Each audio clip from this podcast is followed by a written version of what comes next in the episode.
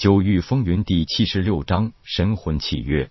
夜空略微思索一下，回应道：“这不好吧？利用摄魂术控制一个人，应该是一件很残忍的事情。弄一些行尸走肉一般的傀儡在身边也没什么用。”问天一笑道：“主人有所不知，这可是一个非常有效的掌控中仆的手段，而且根本不会损害到对方。所有奴仆还都是完全自主的个体。”只是有了一丝神魂约束而已。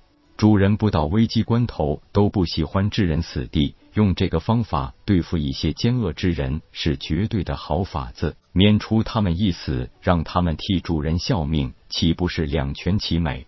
思索良久，夜空忽然露出一些笑意，点头道：“不错，天老这个提议还真挺好。如果手里能有一批战斗力不错的忠实手下。”将来做事情会方便很多，那就请天老不吝赐教了。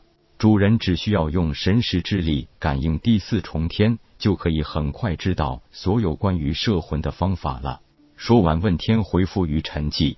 夜空一边听着老康头的继续不咸不淡的讲述，一边分出神识去感应封天顶第四重天。果然，很快神海内多了一些关于摄魂的信息。原来封天顶第四重天拥有的摄魂术有两种神魂契约方法，其一为主动签署神魂契约，也就是心甘情愿忠心效命，只需要被签约人放松一切戒备，施法人只需要利用神魂打入被施法人神魂内一个特殊的符印就可以了。其二，强迫签订神魂契约，也就是使用强迫的手段打入符印。这其中也分两种情况：一是将对方引入幻境或进入睡眠状态，再打入控魂符印，这种手法并不会伤到被施法人；二是强行控制住对方的神魂，再打入控魂符印，这种手法会伤到被施法人的神魂，让其变得有些失魂落魄，会丢失三成甚至七成记忆。但是使用控魂符印是有一定限制的，每一道符印都需要分出一缕神识之力。正常来说，只有灵海境才能施展控魂符印，但是夜空的神识之力是别人的十倍有余，所以在金丹境初期就可以使用了。不过现在封天顶第四重天功能才恢复了这一部分。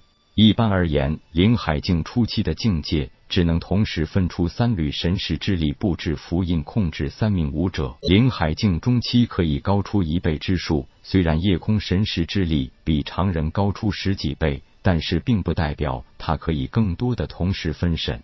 夜空现在不过是金丹境，如果用来控制金丹境武者，当然可以同时掌控三人。但是用来掌控灵海境强者，也就只能用在一个人身上了。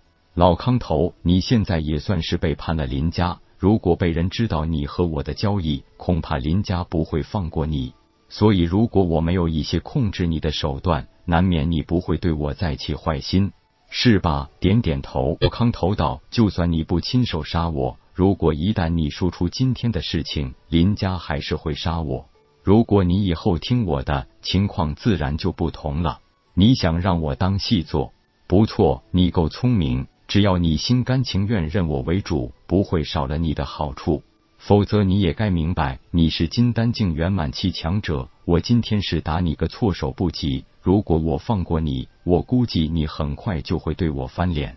只有你发誓向我效忠，我才可以真正放过你。老康头一听叶空这话，心里顿时活络起来。如果发誓管用，天下还有几个活人？眼睛里透过一丝诡谲的神采，立即翻身跪倒在地，发誓道：“我康健发誓效忠主人，如为此事，天诛地灭。”就在老康头跪地发誓的瞬间，忽然脑子里出现一丝极微弱的刺痛感。在康健甲发誓的时候，夜空感应得到对方神识的波动，暗自一笑。一个控魂符印悄无声息的打入了他的神魂之内。这种小动作被施法人其实几乎是没有什么特别感觉的，只是有一种极其轻微的神魂被什么刺了一下的感觉。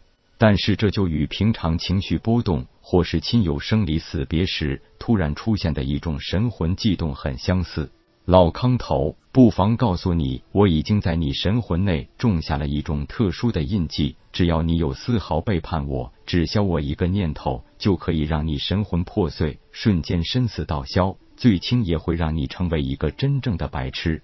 希望你记住你发的誓言，虽然你并不是真心，但是以后在面对我时，要想清楚自己的后果。夜空明明没有开口，自己却在脑海里听得清清楚楚。这种匪夷所思的事情，已经打破了老康头的认知。你该好好睡一觉了。当夜空让他睡觉的意志出现时，康健根本不受控制的，很快昏昏睡去。老康头醒来时，天色已经放亮，一看身边的大包裹，什么也没有少。当然，除了被怪兽吃掉的一枚妖兽内丹，此时的夜空早已和小雨乘坐铁爪银鹰飞往紫云宗去了。一路无话，回到了紫云宗，夜空向大长老无极交接了任务，带着大长老的手谕到司务堂任务殿领取三十宗门贡献点的奖励。小雨不但随着夜空外出游玩见识了一次，也得到五个宗门贡献点的奖励，更是乐得合不拢嘴。对于所有宗门之人来说，想在宗门内获得各种灵药、灵气或是功法武技，只有一个办法，那就是利用自己的宗门贡献点，在司务堂兑换店进行兑换。外门弟子只有适当工作得到金币的俸禄，是不具备完成任务获得贡献点资格的。在宗门之内，贡献点是唯一的流通货币。每一个贡献点等同于一百枚金币的价值，可以说是极其昂贵的。作为丹童来说，其实是仆从的身份，吃住在宗门，勤苦劳作是没有什么俸禄的。最大的好处就是丹师或丹师的赏赐，如果得到一次跟随丹师、丹师外出的机会，就有可能得到宗门贡献点的奖励。虽然只有让内门弟子都有些瞧不上眼的五个贡献点。对于小雨来说，已经是一笔天文数字的财富了。平素相对沉默寡言的小雨，缺乏那种讨好献媚的技能，已在八个丹童中属于虽不受宠的一个。一旦得到夜空的特别照顾，自然是千恩万谢，感激在心了。